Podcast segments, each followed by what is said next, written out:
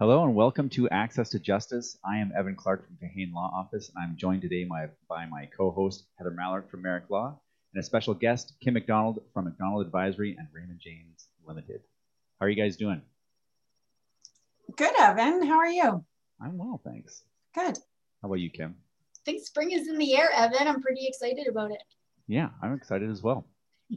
so I thought it'd be a good place to start with um, just introduce yourselves, and I'll introduce myself as well because um, I'd just like to know a little bit more about you. So why don't we start with you, Kim? What's your background? Um, so again, my name is Kim McDonald, and I'm a financial advisor and insurance advisor with McDonald Advisory at Raymond James Ltd. So we are an investment firm, and we also have a whole host of wealth management um, uh, things that we do for our clients. So I'm happy to be on the show today. Thank you so much for having me. And we're excited to have you. And Heather, how about you? What brought you to this point right now? Today, this morning. Uh, well, I'm Heather Malarick. I am in my lucky 13th year of practice um, as a lawyer, and I'm practicing exclusively family law. And uh, had a bit of a journey, I guess. Um, I've done all sorts of family law, worked for legal aid. I was a partner in a law firm, and now I'm operating a solo practice as Merrick Law. And um, I think what brought um, all three of us together was hoping to share legal information with the public in a way that's really accessible and approachable. And I think that's how we got connected. What brings you here today, Evan? Um, well, I'm a relatively new lawyer. So I was called to the bar back in 2018. And uh, but before I went to law school and before I started university, I uh, I spent 10 years doing other stuff after uh, graduating from high school. It's not the normal route that people take, but um, and since becoming a lawyer, uh, I worked at a small firm, and then as COVID hit, uh, things were tough for that small firm out in rural Alberta, and I ended up opening my own firm in association with Kahane Law, who are located down in Calgary. I'm their Edmonton office. Um, and I, don't practice exclusively in family law, but I do practice a lot of family law. That's probably about 60 to 70% of my practice. And I do also a little bit in corporate, small business type stuff, and um, estate planning, and a little bit of civil litigation. And I found, uh, as I've been, you know, dealing with clients and and um, educating my own clients, and talking to lots of people who give our firm a call, I found that there's just such a gap in knowledge and um, and we're not talking about like I'm not talking about like deep legal stuff mm-hmm. and like getting deep in like a law school class type knowledge. I'm talking about what are the rules? What are what are the the kind of the set things about family law like child support, spousal support? How does that work? And and generally there's so much misinformation people hear from their buddy who got divorced um, you know, and tells them something and then it's usually something scary right. Or expensive or both. Yeah. Yeah. And so I, there's just i i see um, that there's just a huge gap that i think can be filled. Mm. and i'm hoping that this will help fill that gap of just being informative helping people understand what their rights and responsibilities are not just with family law but certainly family law because that's it that's an area that um, it's very prevalent. People have issues there. And um, when you have issues in family law, it's super stressful. And so hopefully, um, I'm hoping that this will be a space that helps people reduce the stress and get a little bit more understanding.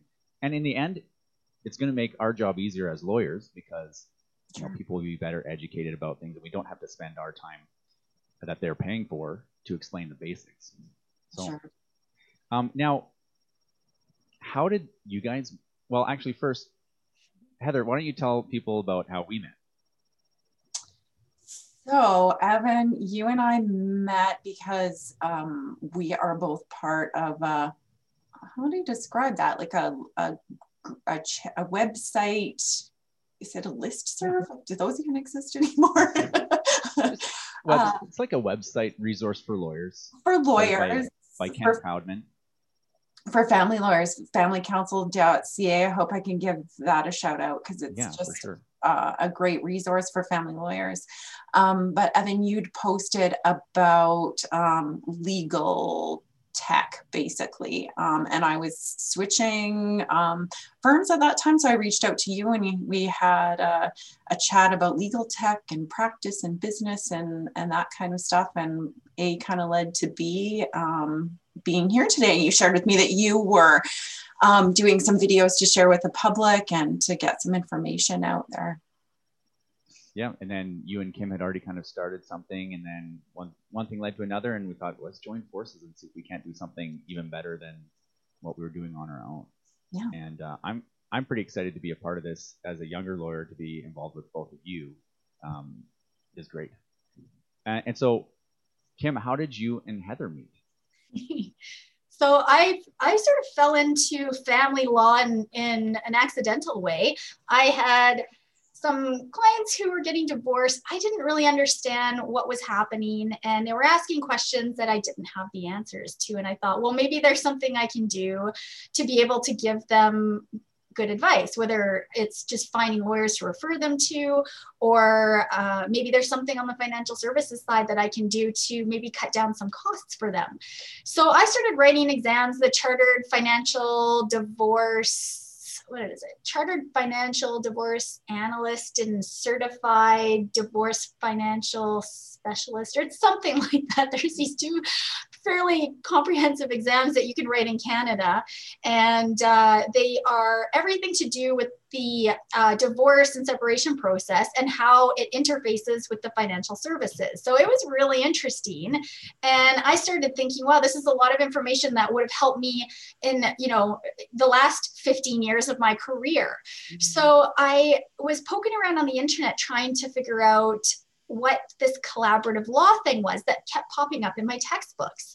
And I found the association in Alberta and reached out and asked them if they had financial services professionals. And they said they didn't have very many of them.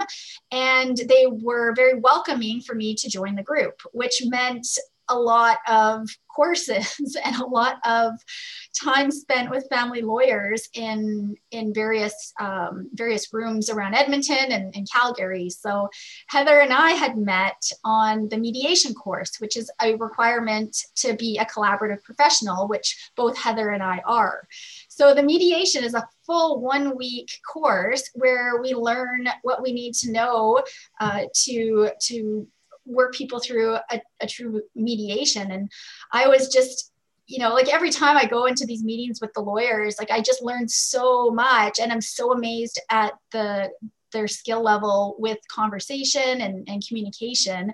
And um, I remember meeting Heather in the mediation class. There was, I don't know, probably 40, probably 40 lawyers, maybe a couple people in the financial services, a couple uh, mental health specialists, but primarily lawyers. And Heather was a friendly face in the room, and we got to know each other. I'll let Heather finish the story. Yeah, well, it was uh, it was sort of a lockdown situation too because we were in a hotel, tons of um, uh, full day programming and then homework after that and lots of role playing which i think always shoves everybody out of their comfort zone a little bit but also means that you know i think you bond a little bit too so um, I uh, had a bus ticket booked for the drive home, and it was snowy, and we, um, I think, all gratefully got to leave a little early. And Kim offered me a ride home, so I think you and I really um, cemented our friendship on that drive home, talking about uh, sort of this, that, and everything. Um, and uh, we kind of somehow blundered upon this idea of saying, you know, I learned so much from you and from the mental health professionals, and you felt like you'd learned so much from us that maybe somehow we could like get together and and share the information that we have, but hopefully get some information from all the people out there that know all about the stuff that we don't know about and share that in a way um, that makes or that's easy and um, accessible for people. So. Nice. And so you're talking about this collaborative law thing. I'm sure you're not the only one, Kim, that's like come across collaborative law and wondered, what exactly does that mean? and it's a thing. It's not just like lawyers collaborating ad hoc. It's it's a real thing uh, Mhm. that is, uh, you know, you've got to do this kind of training in order to be able to be a collaborative law professional. So, what is collaborative law? Who wants to start first? Like, just explain what it is.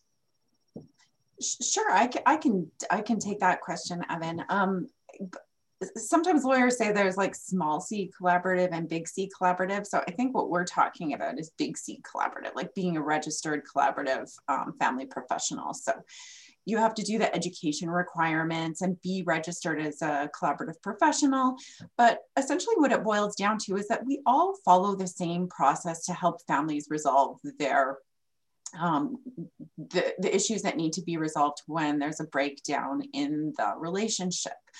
Um, and the hallmark of the process is at the very beginning, uh, both parties agree that they're not going to take their issues to court.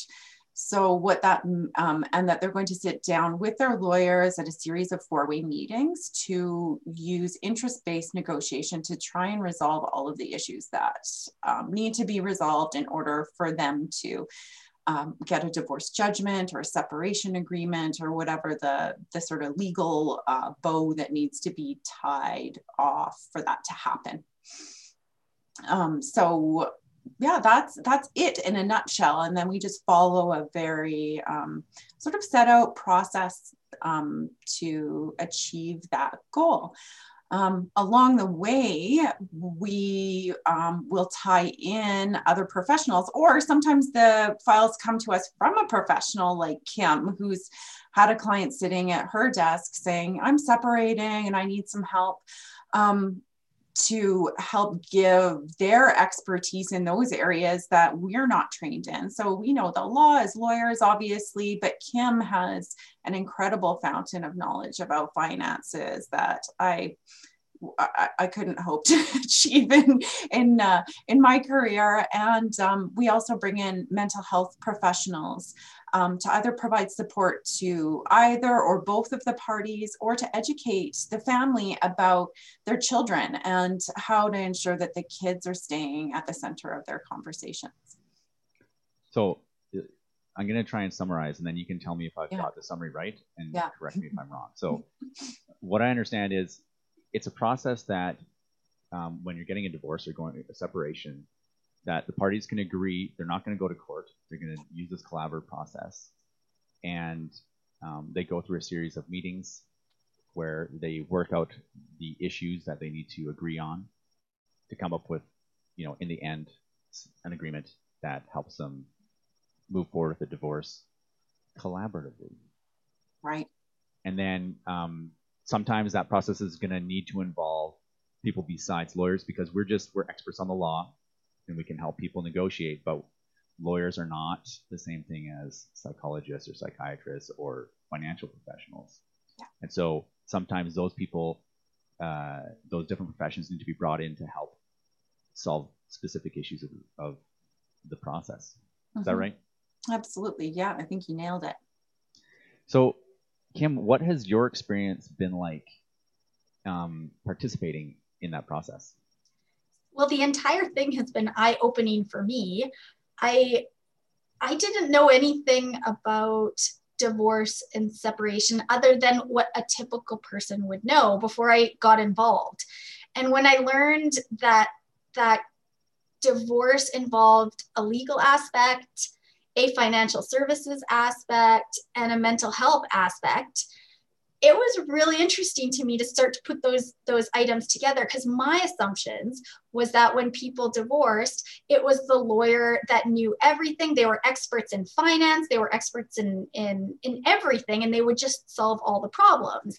And i hadn't spent too much time thinking about it but once i got involved i was you know, I was blown away. I'm like, of course, we would have other professionals involved. We would have chartered business valuators and lenders, and we would have accountants and uh, different types of mental health professionals all lending a hand because we can't specialize in everything, and and nobody's got a monopoly on a good idea. So the more the more brains that you can bring into the operation, the the the better the process um, might work out. So I I thought, wow, this is really interesting. Why aren't financial people involved in this process?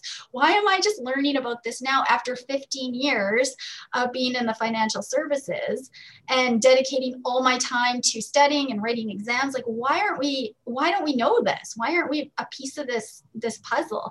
And that's what I've been starting to learn over the years as I've been involved in different cases and and and divorce files that there we aren't always needed, but sometimes it can be really, really helpful to people to bring us into that process, whether it's doing a budget for somebody, whether it's teaching them a little bit about what their current financial circumstances are. Maybe one person in the family has been involved in the finances and the other person has trusted their partner, and now they need to get up to speed really quickly. How do they make sure that they've got a voice at the table and somebody to teach them and get them up to speed? Um, as, as it was alluded to earlier when we were talking, you know, if we can get people educated before they get into that meeting, then there's more hope for a really, really effective meeting versus spending all the time teaching people about different you know financial services concepts. So so yeah i've just been blown away with the whole process. And every time i'm in a new case or participating in a new collaborative file i'm learning something really interesting and um, hopefully doing my part in the process to help things out and maybe reduce fees for people that kind of thing. So that makes me that gives me a question that i want to ask you kim which is mm-hmm. um, it's a little bit of a sidebar here but often people that sell financial products, especially life insurance mm-hmm. um, and mutual funds, mm-hmm. um, because of the way the industry has been in the past, certainly, can, sometimes people can feel like uh, like those people can get a bad rap. Mm-hmm. And I think that comes from a perception that people that work in that industry sometimes have tunnel vision and are focused on selling a product um, as opposed to what you would hope, which is somebody looking at your situation holistically. Can you talk a little bit about mm. like your approach to how you work with your clients? Yeah, that's that's actually a really good point you bring up. We are neutrals in this process. So that will come up a lot in uh, if people are poking around on the internet trying to learn about collaborative law, they'll hear about neutrals that are involved in the their collaborative law file. So what happens is they need somebody who's going to come in and speak with an unbiased point of view. So you could never have your own financial advisor join in on a collaborative meeting because there would be some inherent biases built into the conversations. I would be coming in as a completely neutral party, working for everybody involved in that meeting. So it, it, it is helpful in my role to, to have knowledge on um, all types of investment products, insurance products, so we can help get the questions answered on the spot. Or if somebody says, you know, I'm not sure I believe X, Y, and Z, this is what someone else has said, I can come in and say, you know, here's the facts, here's what this thing is, here's how it works. And I don't have a, like a person that I'm aligned with. I'm just speaking as a neutral party in that process. And I think that's a huge part of, of this because trust trust is a hard thing to find when you're going through a separation and divorce. So, how do you find professionals out there that you can trust and they're going to give you accurate information to help with with the conversation? So thank you for bringing that up evan because i think that's that's everything. That's everything about bringing in other professionals into this process. That's such a good point. Like and i i didn't know that about it. Like i myself am not a collaborative lawyer and so I was unaware of these neutrals and exactly how you fit into the process. Mm-hmm. Um, so that's uh, that's news to me, and um, it makes a lot of sense because in my experience, a lot of the things that make a divorce expensive for people, and complain about how much they pay their lawyers, is just mistrust and, and misunderstanding, poor communication and mistrust, and it's understandable. Like you're you're going through a relationship breakdown the the relationship is not in a healthy place, and so um, it's natural to distrust the other person. And even if they're acting in good faith, um, it can be a challenge to kind of accept that. And so having, I can see the value in in that part of the process where you, then you have someone in who's not connected to either party, has no horse in the race, so to speak, Mm-hmm. and can just provide advice. That that can clear up things and help people like be reasonable and come to you know trust what they're hearing. But I don't think people want to be unreasonable. I think it comes down to like they're just not sure and they're worried about you know getting screwed over. Mhm. And so Yeah. this can help with that. So that's that's Mhm. great. So Heather, Yeah. how does the collaborative law process differ from the normal legal process in divorce? From the I guess what I mean by normal would be like, you know, you're not using the collaborative law process. And there's, a, I know there's, there's a whole like bunch of options there, but what's the difference? I was going to say that's a tough one to answer because it's kind of the process can be a bit of um oh my gosh I'm going to date myself but it can be a bit of a plinko board right like depending on where you start and what happens next uh, there's uh, so many sort of ways that the The steps Price is Right is still running. Oh, good. Oh, thank goodness. Okay. Oh, Drew Carey's Drew involved or something, right? Okay, good. um, are they still doing Plinko though? I guess so. That's the question. Anyway, um, there's a whole there's a whole bunch of different routes to get there. So um, I think one of the big ways it differs is that there's a very intentional way that we gather and share information in the collaborative law process. So if you're doing a standard litigation type of divorce, um, each party will file their pleadings, which sets out what they they want in the end from the divorce, and then from there, um, you know, financial and supporting information. Hold on. I gotta stop you Yeah. there because you Yeah. used a lawyer word. You said pleadings. Uh, the court form that you file with the court that tells the court and the other person what you're asking for. So it basically says, I want a divorce. I'm looking for um, this much time with my kids. I'd like child support, those kinds of things. So it sets out the boundaries of what you're what you're looking for. So from there in the litigation process, you're going to be exchanging bits and pieces of information, um, uh, sometimes through a formal disclosure process, which means exchanging things like bank statements, uh, income tax returns, things like that.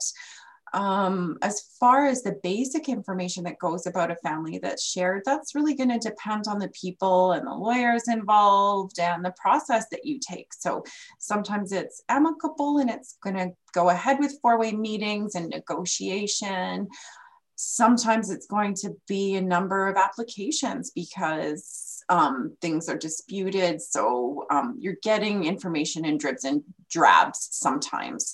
Um, sometimes you have a reluctant sharer of information. So you're going to court and trying to get orders and lists of, yeah, this person still hasn't provided their uh, tax returns or whatever it is information that you want. So the collaborative process kind of flips that right around, and we start off with the information gathering at the outset. So um, we have a conversation about what the basic situation of the family is. And then we very intentionally gather and share financial information. So all of that stuff that the law requires us to exchange with, with one another, bank statements, income tax returns, investments, um, all that kind of stuff. And we go over it together as a group so that everyone can ask questions.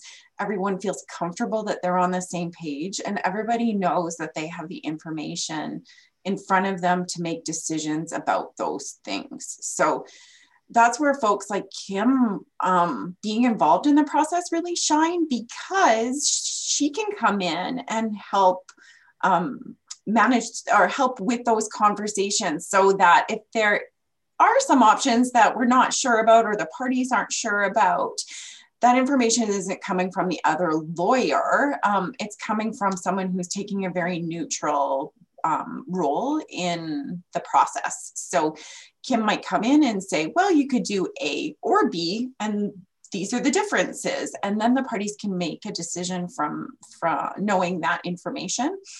Um, whereas your traditional divorce, if there's a dispute and it can't be resolved, then you're going to a court and the court is going to make a decision um, for you based on what's been presented to them. So I guess I should point out now's a good time to point out that, yeah. uh, like you mentioned, that people, in order to start the collaborative process, they sign an agreement saying they're not going to go to court. Yeah. I just would like to point out that, of course, anybody can go to court at, at any time. They just can't do it with the collaborative lawyers that they've retained, and they they would have to exit from that process. Is that right? That's correct. That's Okay. that's absolutely correct. Yeah. So, I mean, what I'm hearing sounds really great. It sounds like it's- an ideal process. People agree they're going to come to an agreement and they're going to cooperate Mhm. so that it's a fair process and they're going to use neutral parties and use lawyers that will not represent them in litigation, which means they're not going to have any kind of like, there's not going to be any shotgun moments where they pull a shotgun out and point it to the head of the other party and say, well, it's this or I'm going to, I'm going to go to court. Yeah. Takes that out of the equation.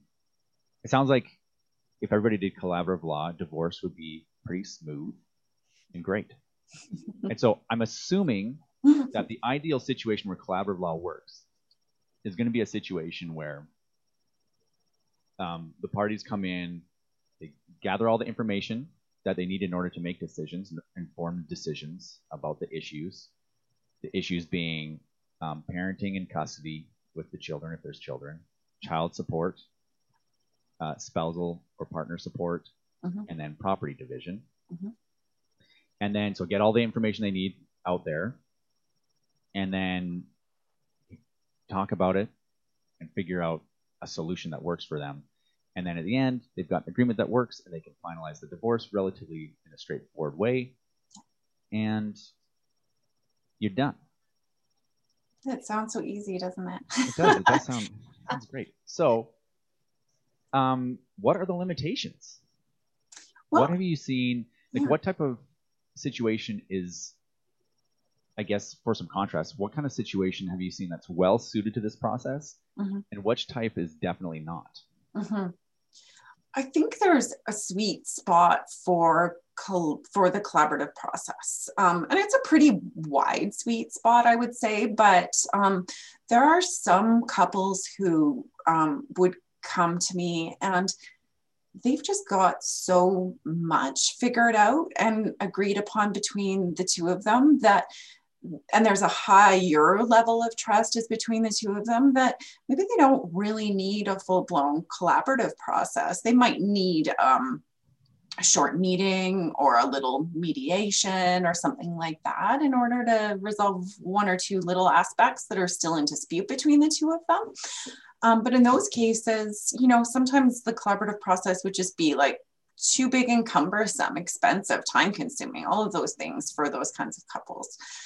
Um, there's sort of the other end of the spectrum where um, I mean, family violence or intimate partner violence is something that doesn't necessarily disqualify a family from using the collaborative process, but it's something that I would be very alert to in recommending that or not, um, because you don't necessarily need an equality of knowledge. Um, but if there is an inequality, it needs to be able to be addressed by the process. And that kind of inequality is not often easily equalized by the process, even with mental health professionals or financial neutrals adding information or support along the way.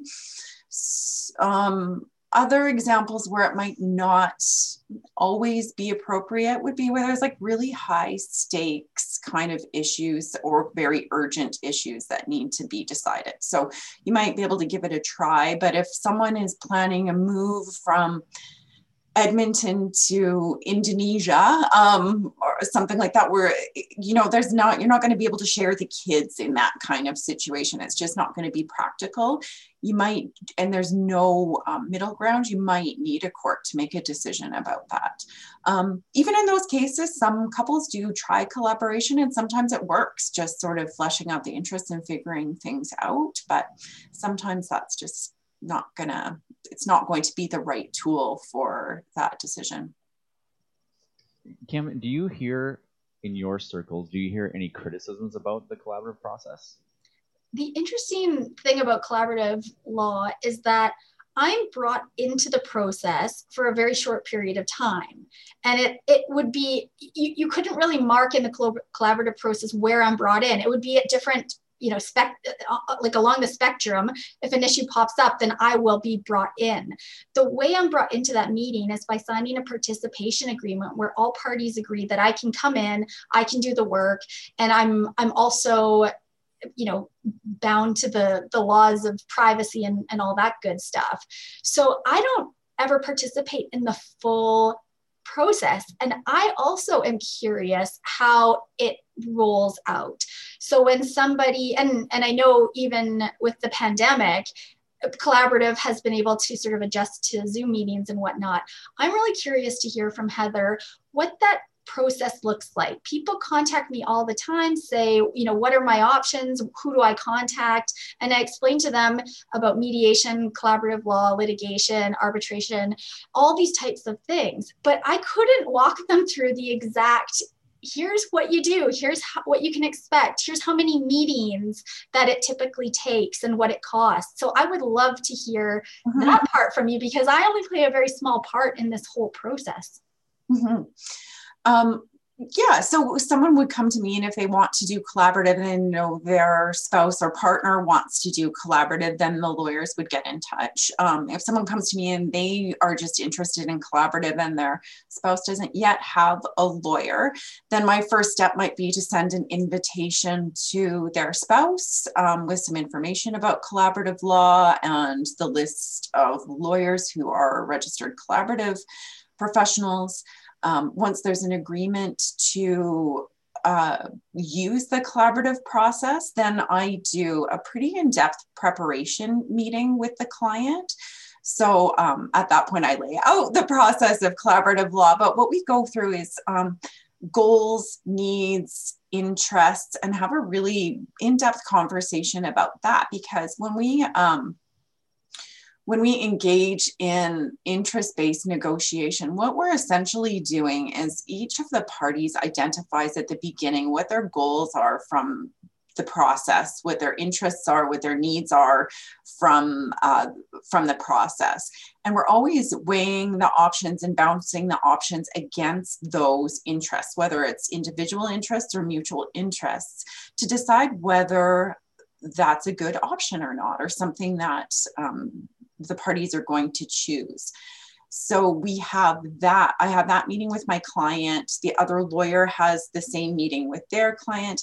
And then the two lawyers speak with one another to talk about um, what some of the common ground might be, where some of the hot spots might be between the parties, and um, to just sort of get an introduction um, to the family with one another. Then we schedule our first collaborative meeting, our first four way. And that one, generally speaking, follows a very particular format where we review the collaborative agreement together as a group. Um, usually taking turns reading um, it out loud and then signing it together onto the process um, with the lawyers explaining things along the way and answering any questions. And then sometimes we might get a little bit into um, like the major headings that are going to need to be addressed in the divorce or separation agreement. So, as Evan referred to before, um, they're typically the headings of child support. You know, how are we going to separate our finances? How are we going to care for the kids? Um, how are we going to support ourselves moving forward? And then that's usually the end of the first meeting. Um, and then the subsequent meetings from there are, are tackling those issues. Um, sometimes there's an urgent issue, so we're going to get that on the schedule on, on the agenda early on and, and talk about that. Um, and then it just kind of follows naturally from there with the, the parties guiding the process of what order they um, can or need to talk about those issues along the way. Um, and then we involve the neutrals along the way um, when and where we need to. I hope that answers your question. yeah, there's just so much fear from people. When people contact me, they, they'll, they'll find me because they'll Google finance, divorce, Edmonton. Yeah. And they'll call me and they're scared. They're scared mm-hmm. to reach out to the lawyer. Uh, mm-hmm. Uh, they're scared about costs. They don't really know what what the path looks like. Mhm. Nobody seems to know that they have various options. Like there there are some clearly defined routes they could take depending on their circumstances. So Yeah. so yeah, just addressing that fear with people right off the bat. How do you how do you even start this? How do you start divorce? So so Yeah. yeah, I think that helps. Nice. So, Heather, I'll ask you the question that Kim dodged. Um, I, I didn't. I should dodge a question. no, but that was a good question because that's that's important. Like certainly, know understanding the process definitely helps take the fear out of it. So it was a good question. So there's, uh, I'm I'm grateful she asked it. But Heather, have you heard any criticisms about the collaborative process? And I have a follow up for that as well. But answer that one first. Um, sure. Yeah. I mean, I think people can sometimes be frustrated. Um, the feedback sometimes is it feels slow um, sometimes. So, because it's a very intentional going through the information, particularly at the outset, it can feel um, a little slow or a little laborious sometimes, although, you know, I do my best to, um, you know, get through that, but checking in and making sure that everybody at the table um, is following along because um, as Kim alluded to earlier, sometimes you have a real difference in um, knowledge or expertise in a certain area. So while explaining how RRSP rollovers work um, might be child's play to one of the parties, you may as well be speak, speaking Martian to one of the other parties. So, um, but that can be frustrating for the person that knows a lot about the topic. So that's one thing that's identified by people. I think sometimes that is frustrating. Um, and I want to hear also like yeah. any like any criticisms, whether they're founded or not. Yeah, yeah. That you've heard. Yeah. Um, So I, I, slow. it yeah. can be a really slow process, which makes it expensive or feel expensive. it can feel expensive, I think, as well. Um, I, I think I know on the website somewhere, I don't know if I can speak to this accurately or not, but generally speaking, it's similar to or less than a litigation um, divorce. Um, but it can feel expensive. But I think a litigation, you, you get the same feed. I get the same feedback, ironically, from parties who are using the litigation um, process to divorce. Right? They're like, "How come it's not going faster? How come there's no court date for eight months from now? Why is it costing me so much money?" So, I mean, there is a there's a lot of overlap in those two Sure. in those two categories. But but certainly there, I mean, there are legitimate concerns using either process. Um, and I guess the fact is, is divorce isn't necessarily a really simple process. There are a lot of things that need to be decided, uh, sorted out, and crossed off. Uh, I mean, from from the legal side of things. So um, I think most lawyers do their best to make it an efficient process, um, but it is going to be a little bit slow, and it's going to cost a little bit of money. And, and Have that- you heard any criticisms that need to be debunked? Like they're just not accurate, good criticisms that you hear that kind of make you roll your eyes a little bit when you hear them. Um, you know, I can't think of any. Have you heard criticisms of? I'm gonna. Uh, now I'm gonna turn the the, the No, uh, microphone around. I- Have you heard? Yeah, I'm happy to speak to like that? kind of what I've Mhm. heard about it. Yeah. I think part of the reason that you haven't heard much criticism is that it's just not a well understood. Like people kind of know the name, they've heard the name, Mhm. but people aren't familiar enough with it for there to be a bunch of criticism besides what you might hear from your your clients that Mm, get unhappy, become unhappy with the process. mhm. I think we've kind of already touched on where the criticisms I've heard come from, which is if you're gonna.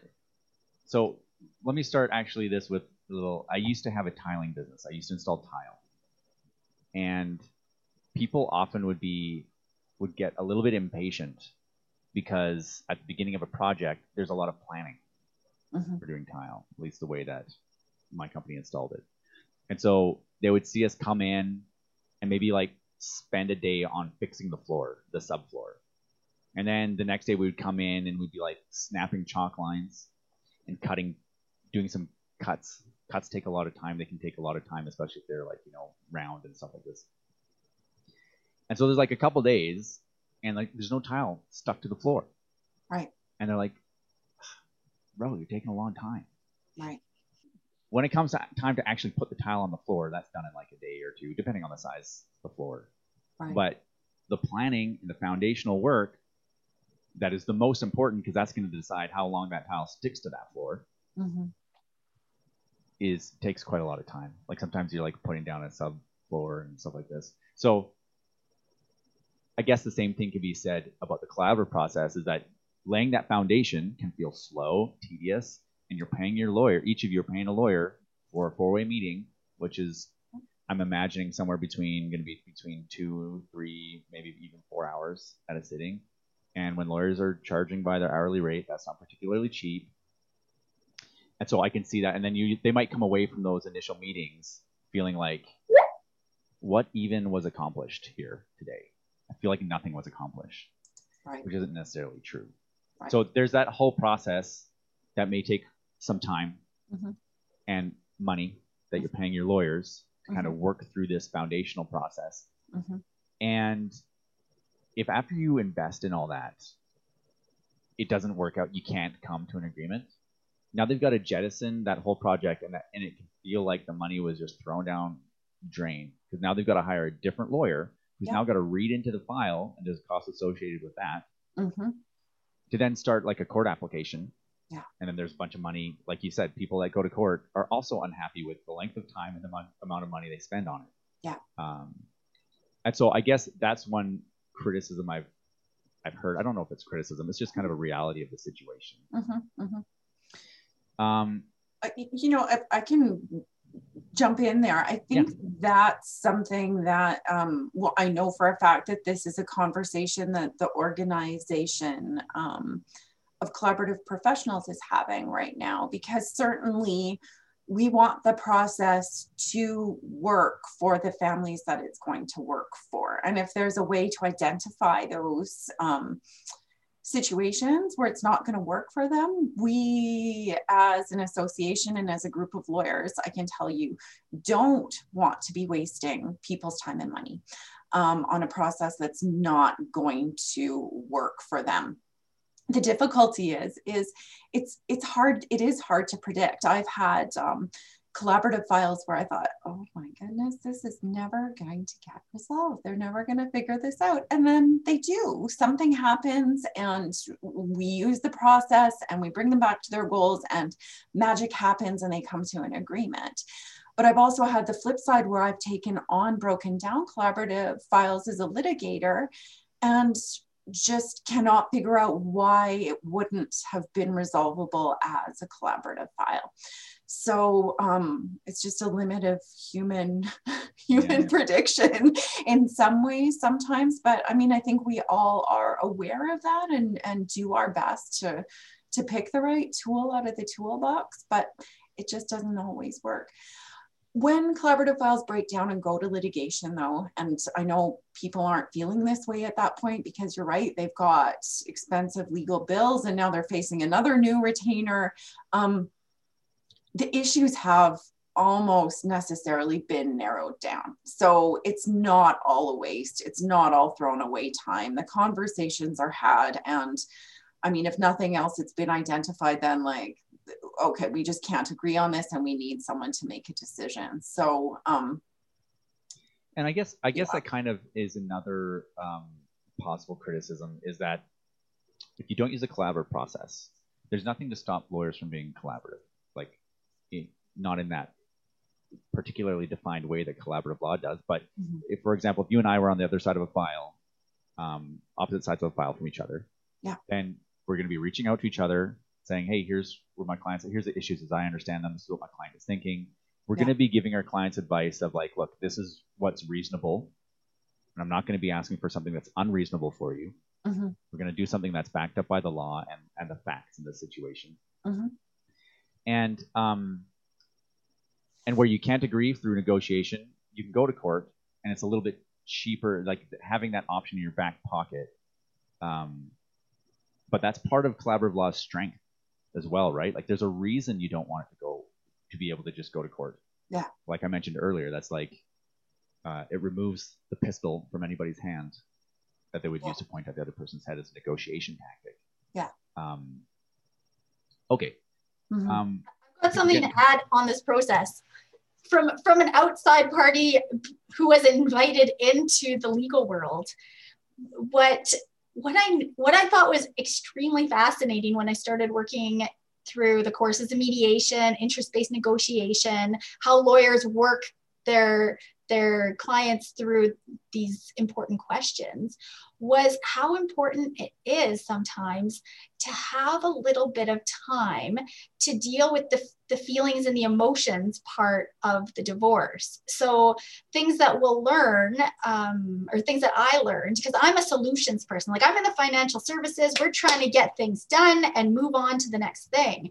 What I learned was that it is valuable to slow things down and give people some time to process their emotions so they can get the executive function of their brain fired up again and able to make decisions that they're comfortable with and confident with and that they remember participating in.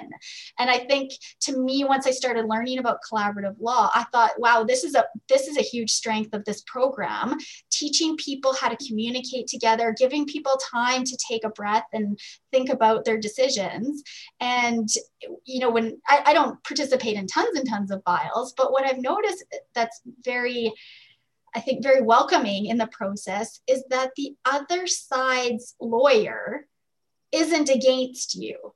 Whereas that's that is my understanding in litigation. And I, again, I'm not a legal expert. I don't know exactly everything about everything about the law, but th- there is that fairly you know welcoming four way meeting happening where you don't feel like the other lawyer is coming at you for for you know your interests and important things that you're trying to solve. So I just wanted to bring that up because I thought it was really interesting when I was going through those classes.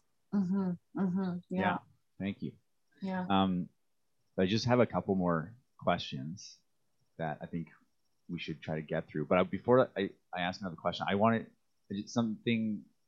I wanted to say something about cost of legal services in general because I think the reputation that lawyers have, maybe rightly, I don't know, I don't think so, but let's. But some people may think this is a correct uh, assumption about lawyers. Is that you know we see like a big retainer, we're like licking our chops, like yeah, and we don't care about the outcome because we're getting paid. You know, we're fine. Yeah, yeah, I'll help you do that, and then we pocket the money. But lawyers are, no matter if they're uh, one lawyer at a big firm or solo practitioners uh, like we are right now, Heather. Mhm. Regardless, uh, if you want your business to be successful, you can't operate that way. No. Um, I am I am not interested at all at taking my clients' money for a process I know is going to fail and that I know they're going to be unhappy with because while it may make me some money short term, I don't want unhappy clients.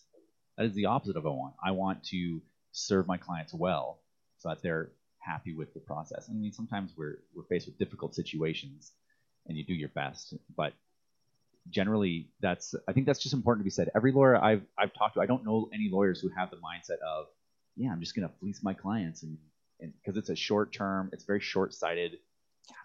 You're not going to have very many clients if that's how you do things. So I just wanted to point that out. Like, collaborative law is not a scheme to get more money out of people going through a really challenging emotionally and financially challenging time in their lives. It's it's a process that can really help. You mentioned that it's a, similar to the cost, and this is one of my questions was going to be like, how much does it cost? How much does it cost to get divorced? Like everyone wants to know how much does it cost to get divorced? Yeah. Um, and if you, I'll give you some time if you can maybe try to find that on that website that you were saying. Oh, yeah, sure. See if you can poke around and find that to give Okay. us like what is published on on uh, the website about that. Yeah. But uh, you were mentioning earlier that, to your recollection, that they seem to be about- the same price as like going through uh, the litigation process or going through the collaborative law process. Yeah. What I think is a really important distinction, whether it's collaborative law or negotiation outside the specific collaborative process. Yeah.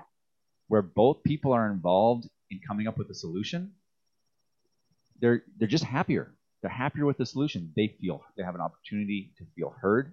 hmm When you go to court for a divorce and you're represented by a lawyer, you do not speak in court. You're not like the judge might once in a while ask you something very specific and then tell you to stop talking. Yeah. Um, but most of the time, if you're represented, you do not speak in court. You sit there with, in frustration on the edge of your seat while your lawyer, just like hoping your lawyer is saying what you're wanting to say right now hmm and um, being frustrated with everything pretty much. And then the judge makes a decision. They don't know you. That's part of why they're allowed to hear the case is that they don't know either of you or your children or anything. They hear like you know maybe 20 minutes of submissions from both sides. And if it's regular chambers, if it's special chambers, they'll hear a little bit more. If it's trial, might hear a couple of days. But your life summed up in at most a couple of days, and then you get a decision. And uh, often, surprise, surprise, nobody's happy with it. It seems somewhat arbitrary, or it can. Yeah. And that's not a knock on judges. They're doing their best. No, they are. They're Yeah. yeah, yeah. It's just generally the outcome at court, usually nobody's happy with.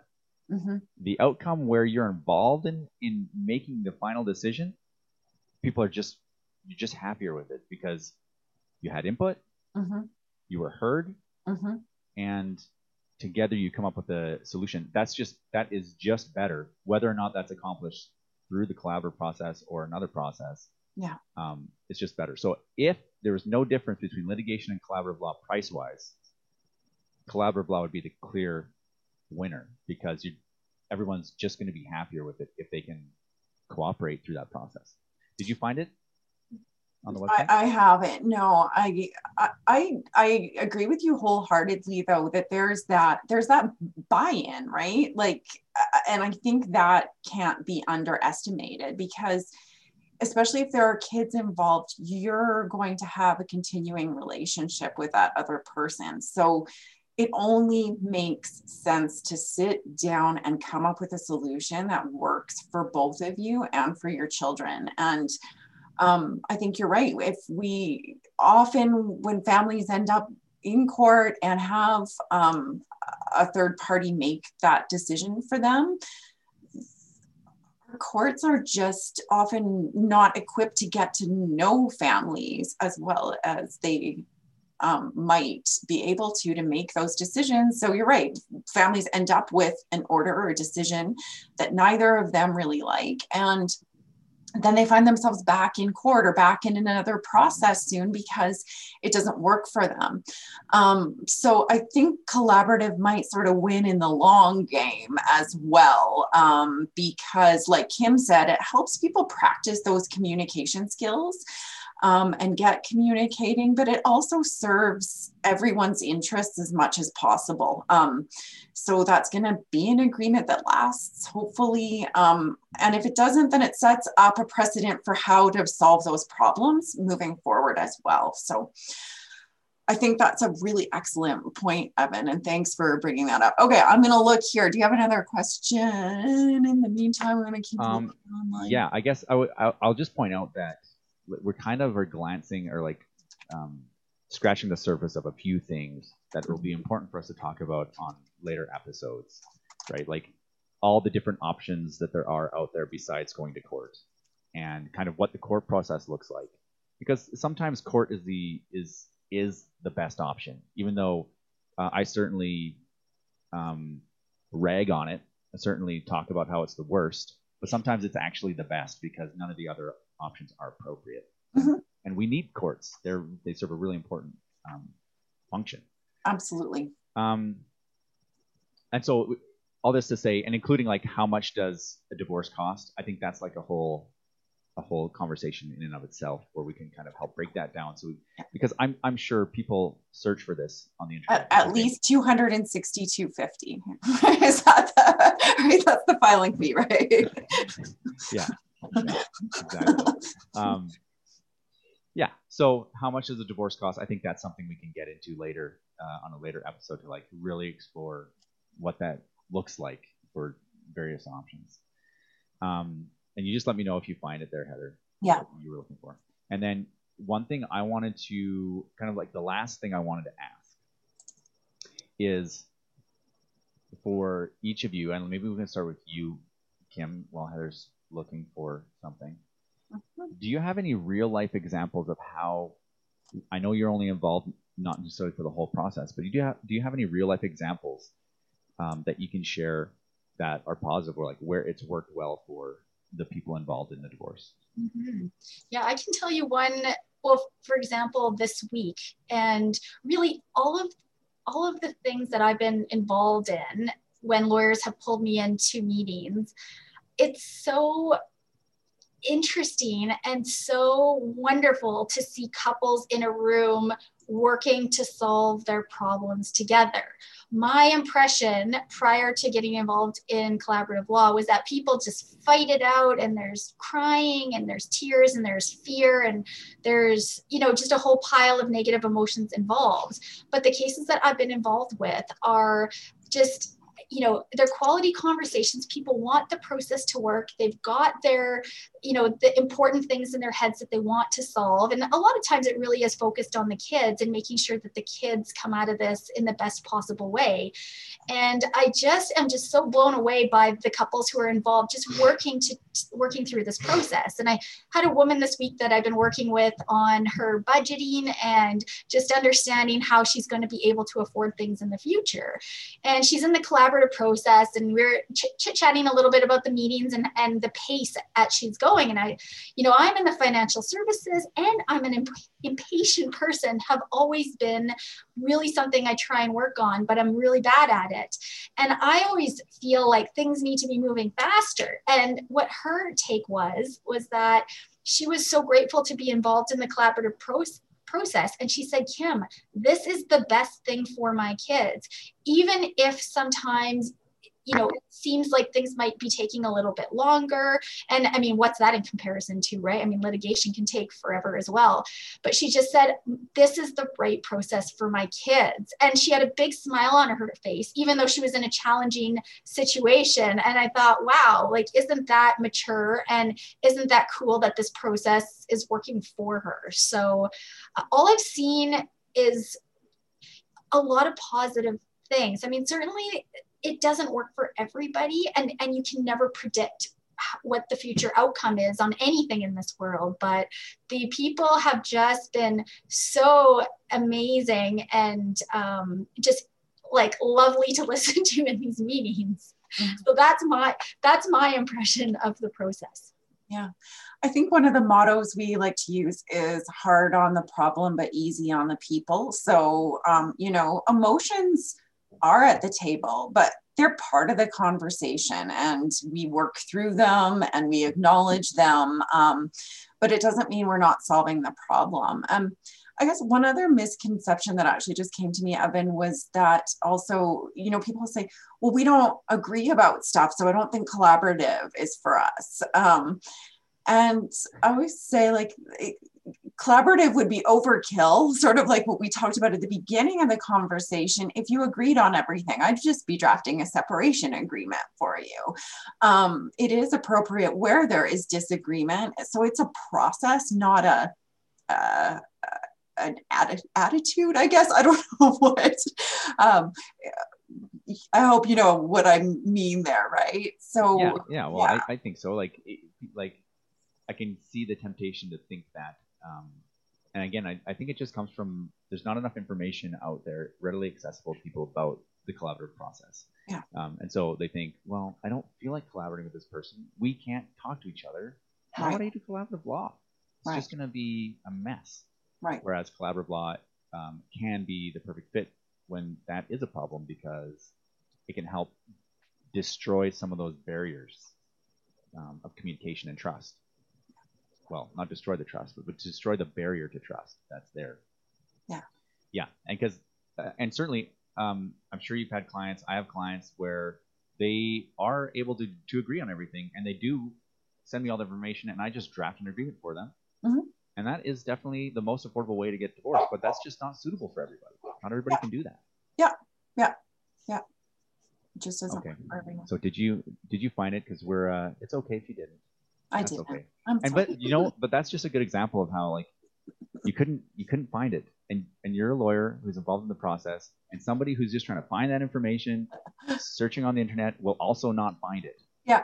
Right. Yeah. And so that's definitely a topic we'll talk about later. Of Yeah. Just how much these kinds of things cost because there's a lot of stress when you're getting divorced. It's a super stressful time, Mhm. and it would be nice if we could at least remove the stress of giving you an idea how to prepare yourself financially for what's going to be an unpleasant experience. But having that knowledge is helps remove some of the stress. Unknown creates a lot of stress. Okay, I think that's it. Uh, any closing thoughts? Anything that you wanted to mention or talk about that we that we just didn't get to? Kim? Nope. I think I think we've got a really good starting point here and and and it's going to definitely get people thinking about what this process is and whether it's right for themselves. I hope so. yeah. How about you, Heather? What's your closing thought?